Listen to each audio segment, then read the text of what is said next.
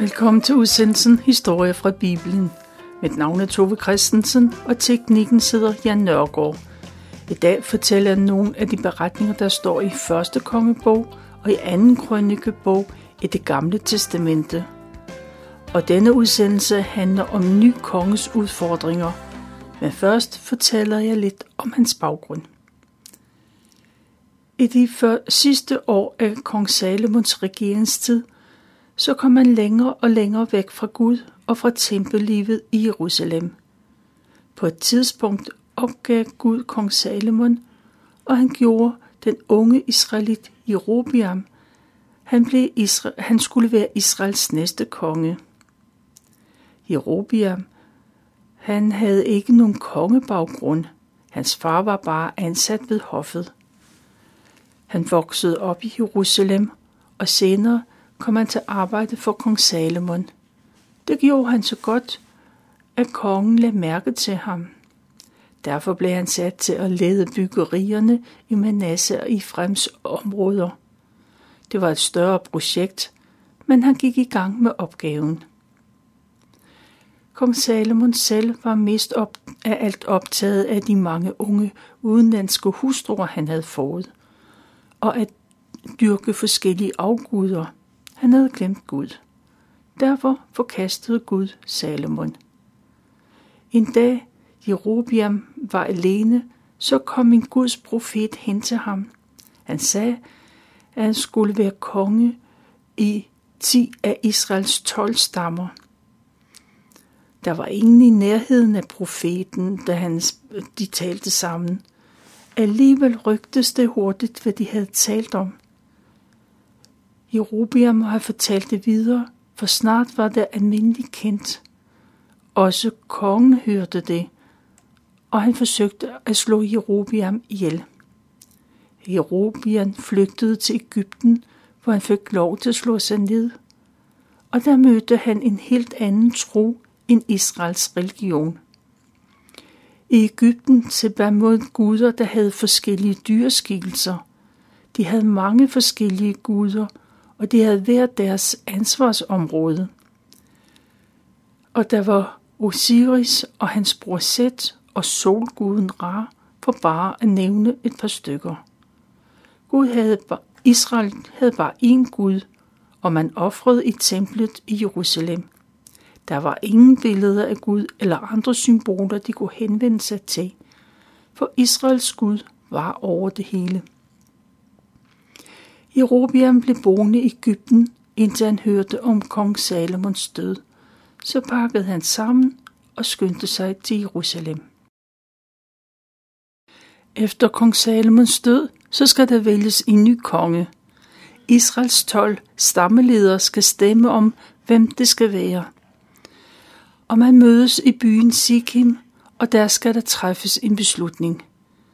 Både Jerobiam og Salomons søn Rehabiam, de kommer til byen, og de stiller begge to op til valget, og intet er givet på forhånd. Det valg går ikke stille af, men det ender med, at landet bliver delt i to. Juderiget, eller Sydriget, som det også kommer til hede, det vælger Salomons søn som deres konge. Og Nordriget, de ti nordlige stammer, de vælger Jerobiam. De kalder også sig selv for Israel, for de mener, at fordi de er de fleste stammer, så har de også ret til at kalde sig for Israel. Jerobiam vælger at blive i Sikkim og gør den til regeringsby. Nogen af det første, han gør, det er at rejse rundt i kongeriget, og der opdager han hurtigt, at han er blevet konge i et meget fattigt land. Han er vokset op i Jerusalem, hvor der var masser af guld og edelsten. Det står i skærende kontrast til Nordriget, hvor der er stor fattigdom og mange nedslidte byer. Da Jerobiam har været rundt i landet, så tager han tilbage til Sikkim og udpeger sine rådgivere. Noget kan tyde på, at han ansætter folk, der ikke er israelitter. Måske er der nogle venner, der er fulgt med fra Ægypten. Jerobiam, han kan ikke slippe tanken om den store kontrast, der er mellem hans eget fattige land og de enorme rigdomme, der er i Jerusalem. Han har nok at tage fat på, men hans største frygt er, at befolkningen vil opdage deres egen situation, og så vil de slå ham ihjel. Når han er død, så kan de beslutte sig til, at Israels konge skal være deres konge, og så vil de få del i deres rigdomme. Jeroboam frygter for sit liv, og så spørger han mennesker til råds. Han spørger ikke Gud, men han spørger sine udenlandske rådgiver om, hvad han skal gøre. Han får det svar, at han er konge, og han kan jo bare bestemme, at folk ikke skal tage til templet i Jerusalem. Det kan de lige så godt blive i deres eget land. Og så foreslår de, at han får lavet to guldkalve, som skal være deres guder. Den ene guldkalv skal stå i den nordlige del af landet i byen Dan, og den anden i Betel mod syd. Rib i Jerobiam han glemmer, at det er Gud, der har udvalgt ham til konge i Nordriget, og Gud har lovet at være med ham, hvis han holder sig til Gud. Men i stedet for vælger han at lytte til sine rådgivere. For de er overbeviste om, at guldkaldene hænger fint sammen med Israels historie. Og i øvrigt er det jo ikke første gang israelitterne får lavet en guldkald. For det var der jo også på Moses' tid. Dengang, at de lige havde forladt slavetilværelsen i Ægypten. Men de glemmer, at Moses kom og ødelagde guldkalven i vrede. Der er sket mange gange i historien, at israelitterne har glemt Gud og begyndt at dyrke afguder. Men Jerobiam, han er den første øvrighedsperson i Israel, der bevidst har lavet en afgud, for at hele landet skal tilbe den. Da guldkalven er færdig, så kommer Nordrigets leder og mange andre til Sikkim. Kong Jerobiam han stiller sig ved siden af de funklende guldkalve og holder en tale. Han siger, at i fremtiden skal man tilbe de to guldkalve, for det er dem, der i sin tid udfriede israelitterne fra slavetilværelsen i Ægypten. Det var dem, der var med på ørkenvandringen og hjalp dem med at indtage Kanaan, det land, de nu bor i. Det er, det er de to øh, figurer, de skal tilbe i stedet for at tage til templet i Jerusalem. Jerobeam forklarer, at den ene guldkalv skal stå i byen Dan i det nord og i Betel mod syd. Det er ikke nær så langt som de 150, måske 200 kilometer, som mange af har for at komme til templet i Jerusalem. Heller ikke præsterne må tage til Jerusalem for offer til Gud, sådan som de altid har gjort. Folk lytter til deres konge og mange følger hans anvisninger. Men det er ikke alle, der er overbeviste. Hverken præsterne eller levitterne synes om den udvikling. Levitterne, de er jo tempeltjenerne. De er bekymrede over den åndelige udvikling, der er i landet. Og stort set alle præster og levitter, de vælger at flytte til Jerusalem og til Jerusalems omegn og det samme gør de israelitter, der ikke vil tilbe Gud guldkalve. kalve. Mange forlader deres hjemmeegn for at bosætte sig i øh, juderiet. Der kan de frit tilbe Gud. Jerobiam er klar over, at mange forlader landet, men alligevel fortsætter han den linje, som han er begyndt på. Han bygger afgudsaltre på de gamle offerhøje, der står rundt omkring i landet. Og han udpeger sin egne præster. De kommer fra forskellige steder i landet og fra forskellige sociale status. Det kan lyde meget fornuftigt, men det er stik imod Guds befaling. Gud har udvalgt Levi stamme til at være tempelmedarbejdere, og præsterne, de efterkommer af Moses' bror Aaron. Jerobiam gør, hvad han selv vil, og han er aktiv med i det, der foregår. Han er med, når man bygger offerhøjene, og når præsterne bliver udnævnt. Han giver de nyansatte præster nøje instrukser om, hvordan han vil have det hele.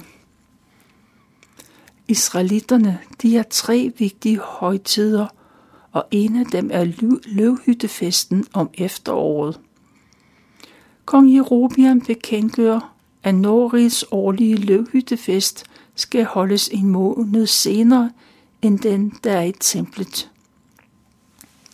Præsterne er udnævnt og oplært, og de religiøse love og regler, de er skrevet ned.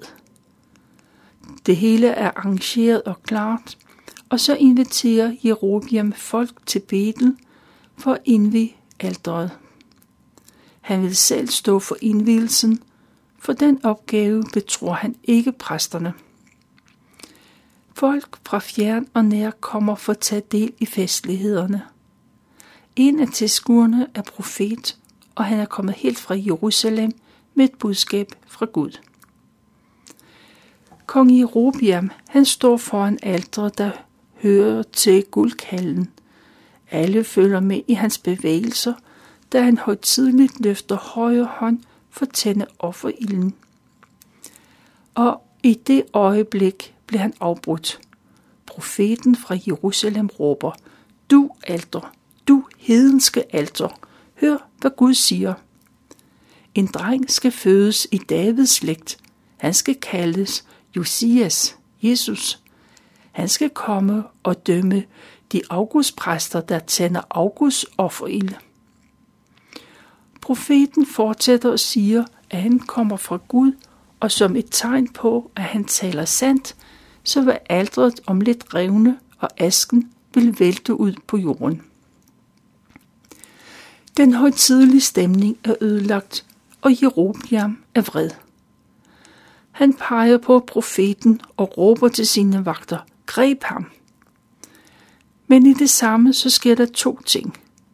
For det første så stivner kongens arm, så han ikke kan bevæge den, og samtidig revner aldret, asken flyver rundt og falder til jorden, ganske som profeten forudsagde, at det skulle ske. Kong Jerobian bliver bange, og han råber igen til profeten. Denne gang vil han have forbøn. Bed til Herren, din Gud, så min arm kan blive normal igen. Og profeten beder til Gud, og Gud hører igen, et, at han gør et mirakel, og kongen kan bevæge sin arm. Da kongen har sundet sig lidt, så beder han profeten om at tage med sig hjem og få noget at spise – og samtidig så vil han få gaver. Men profeten siger nej. Han vil ikke have noget af kongen, om han så fik det halve kongerige. For Gud har sagt, at han hverken må spise eller drikke noget på det sted. Han skal rejse hjem med det samme, med, med, med ad en anden vej, end den han kom. Efter de ord, så vender profeten sig om og går tilbage til juderiet. Lige ved offerstedet, der bor en gammel profet. Det er ikke en Guds profet. Men han er blevet hjemme, for hans sønner de står ved aldret sammen med alle andre. De hører og ser, hvad der sker, og så skynder de sig hjem til deres far. De fortæller, hvad profeten fra Juda har sagt og gjort. Den gamle profet lytter med stigende interesse. Han er profet, men ikke Israels Guds profet. Den gamle mand spørger, hvilken vej judeprofeten gik, og han skynder sig at sadle sit æsel og ride efter judaprofeten. Snart bliver han indhentet, for han sidder under et egetræ og hviler sig. Den gamle profet stopper op for han tror, at de to de er profetkollegaer og allierede. Han inviterer profeten ind øh, med sig hjem, så han kan få noget at spise. Han skal da ikke tage sulten tilbage. Men Juda profeten takker nej, for han må intet spise. Og så lyver den gamle profet og siger, at han har haft besøg af en engel, og englen befalede, at han skulle tage Juda profeten med sig hjem. Og den besked vælger Juda profeten at tro på, og han tager med den gamle mand hjem. Og så satte de sig til at spise og drikke. Og mens de sidder der ved bordet, så kommer Guds ånd over den gamle profet. Uden at ville det, så råber han ud i rummet, at Herren siger, Gud siger, at du, profet fra Juda, du gjorde stik imod mine ordre, derfor skal du dø. Dit lig vil ikke engang blive lagt i familiegravstedet. Den gamle profet tiger stille, og de to mænd er sikkert lige forskrækket. Og så sadler den gamle profet sit æsel, for det skal judeprofeten have lov til at ride på. På den måde kommer han ud af Betel, men han når ikke så langt, for så springer der en løve ud af et buskæs og river profeten fra Juda af æslet og bider ham ihjel. Både løven og æslet bliver stående, og de ser på den døde mand. Og der kommer nogle mænd forbi, og så ser de dyrene stå der, og så undrer de sig over, hvad det skal betyde. Og når de så kommer tilbage til Betel, så tager de hen til den gamle profet. Og da profeten hører, hvad de har set, så udbryder ham. Jamen, det må være den profet, som var ulydig imod Guds befaling. Han er dræbt, og det er en straf fra Gud. Og så sadler han et æsel, og for anden gang den dag, så rider han den samme vej. Der går ikke lang tid, før han finder løven og æslet. De står stadigvæk og ser på den døde mand. Løven har ikke spist manden, og æslet er ikke løbet sit vej. Den gamle profet får bakset den døde mand op på æslet, og han vender tilbage til Betel. Han begraver judeprofeten i sin egen grav. Åh, min stakkels ven, siger han. Og så siger han til sine sønner, at når han er død, så skal de lægge ham ved siden af profeten fra Juda. For han var en sand profet, og hans domme gik i opfyldelse. Snart ved alle i hele landet, hvad der skete med profeten, der kom til Betel og talte dom over kongen. Alle kender til advarslen. Kong Jerobian, han hører det også, men han kommer sig over sin forskrækkelse ved aldret, og han fortsætter, som om intet er hent. Tværtimod, så udnævner han endnu flere præster. Afgudstyrkelsen tager til i styrke, og Gud bliver helt glemt. Jerobiam, han er ansvarlig for det religiøse forfald, og Gud taler direkte til ham. Guds dom over Jerobeam er, at hele hans slægt skal udryddes fra jordens overflade. Hvis Jerobeams slægt uddyr, så vil han på en måde også forsvinde. Ingen vil senere kunne huske ham, og ingen vil udtale hans slægtstavle. Det var en katastrofe i et samfund, hvor man kan føre slægten mange, mange generationer tilbage. Derfor er Guds dom over Europa, det er en hård dom. Jerobia, han har en yndlingssøn, og en dag så blev han alvorligt syg. Han er kronprins og sin fars øjesten. Det er svært for Jerobiam at leve i usikkerhed, for han ved ikke, om drengen bliver raske, eller om han skal dø. Lige pludselig må Jerobiam bare have vidset. Og man kan forestille sig, at han beder til guldkalvene. Men det de ikke svarer, så overtaler han sin kone til at gå til profeten i Silo. Det var ham, der i sin tid kom til Jerobiam og sagde, at han en dag ville være konge.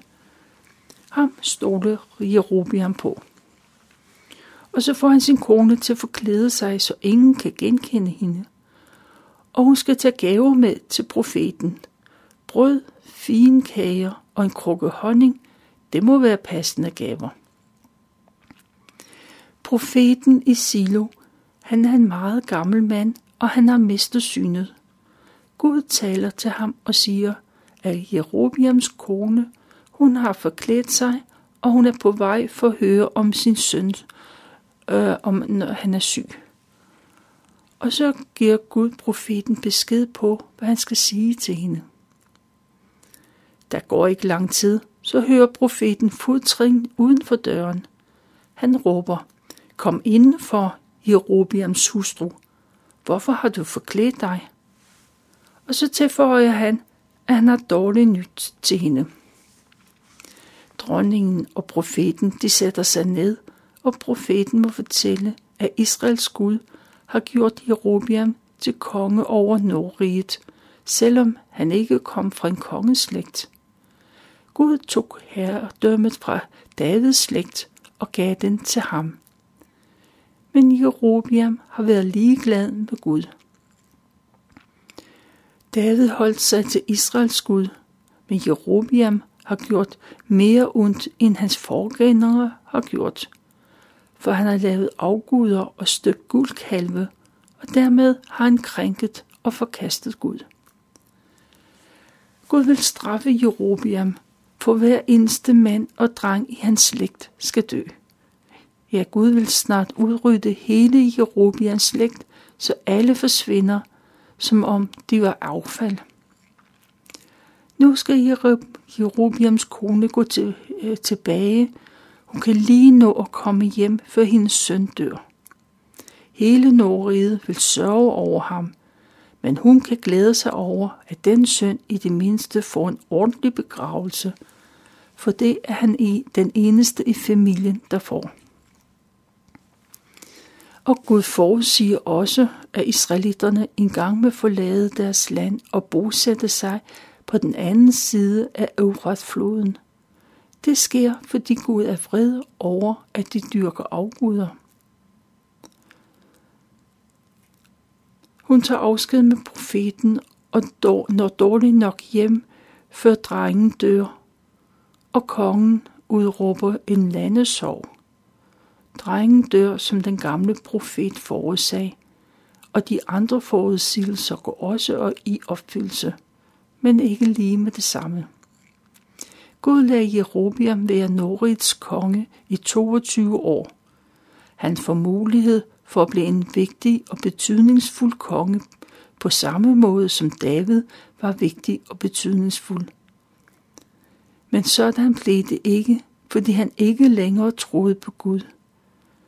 Jerobiam dør, da han er 63 år, og hans søn Nadib overtager tronen.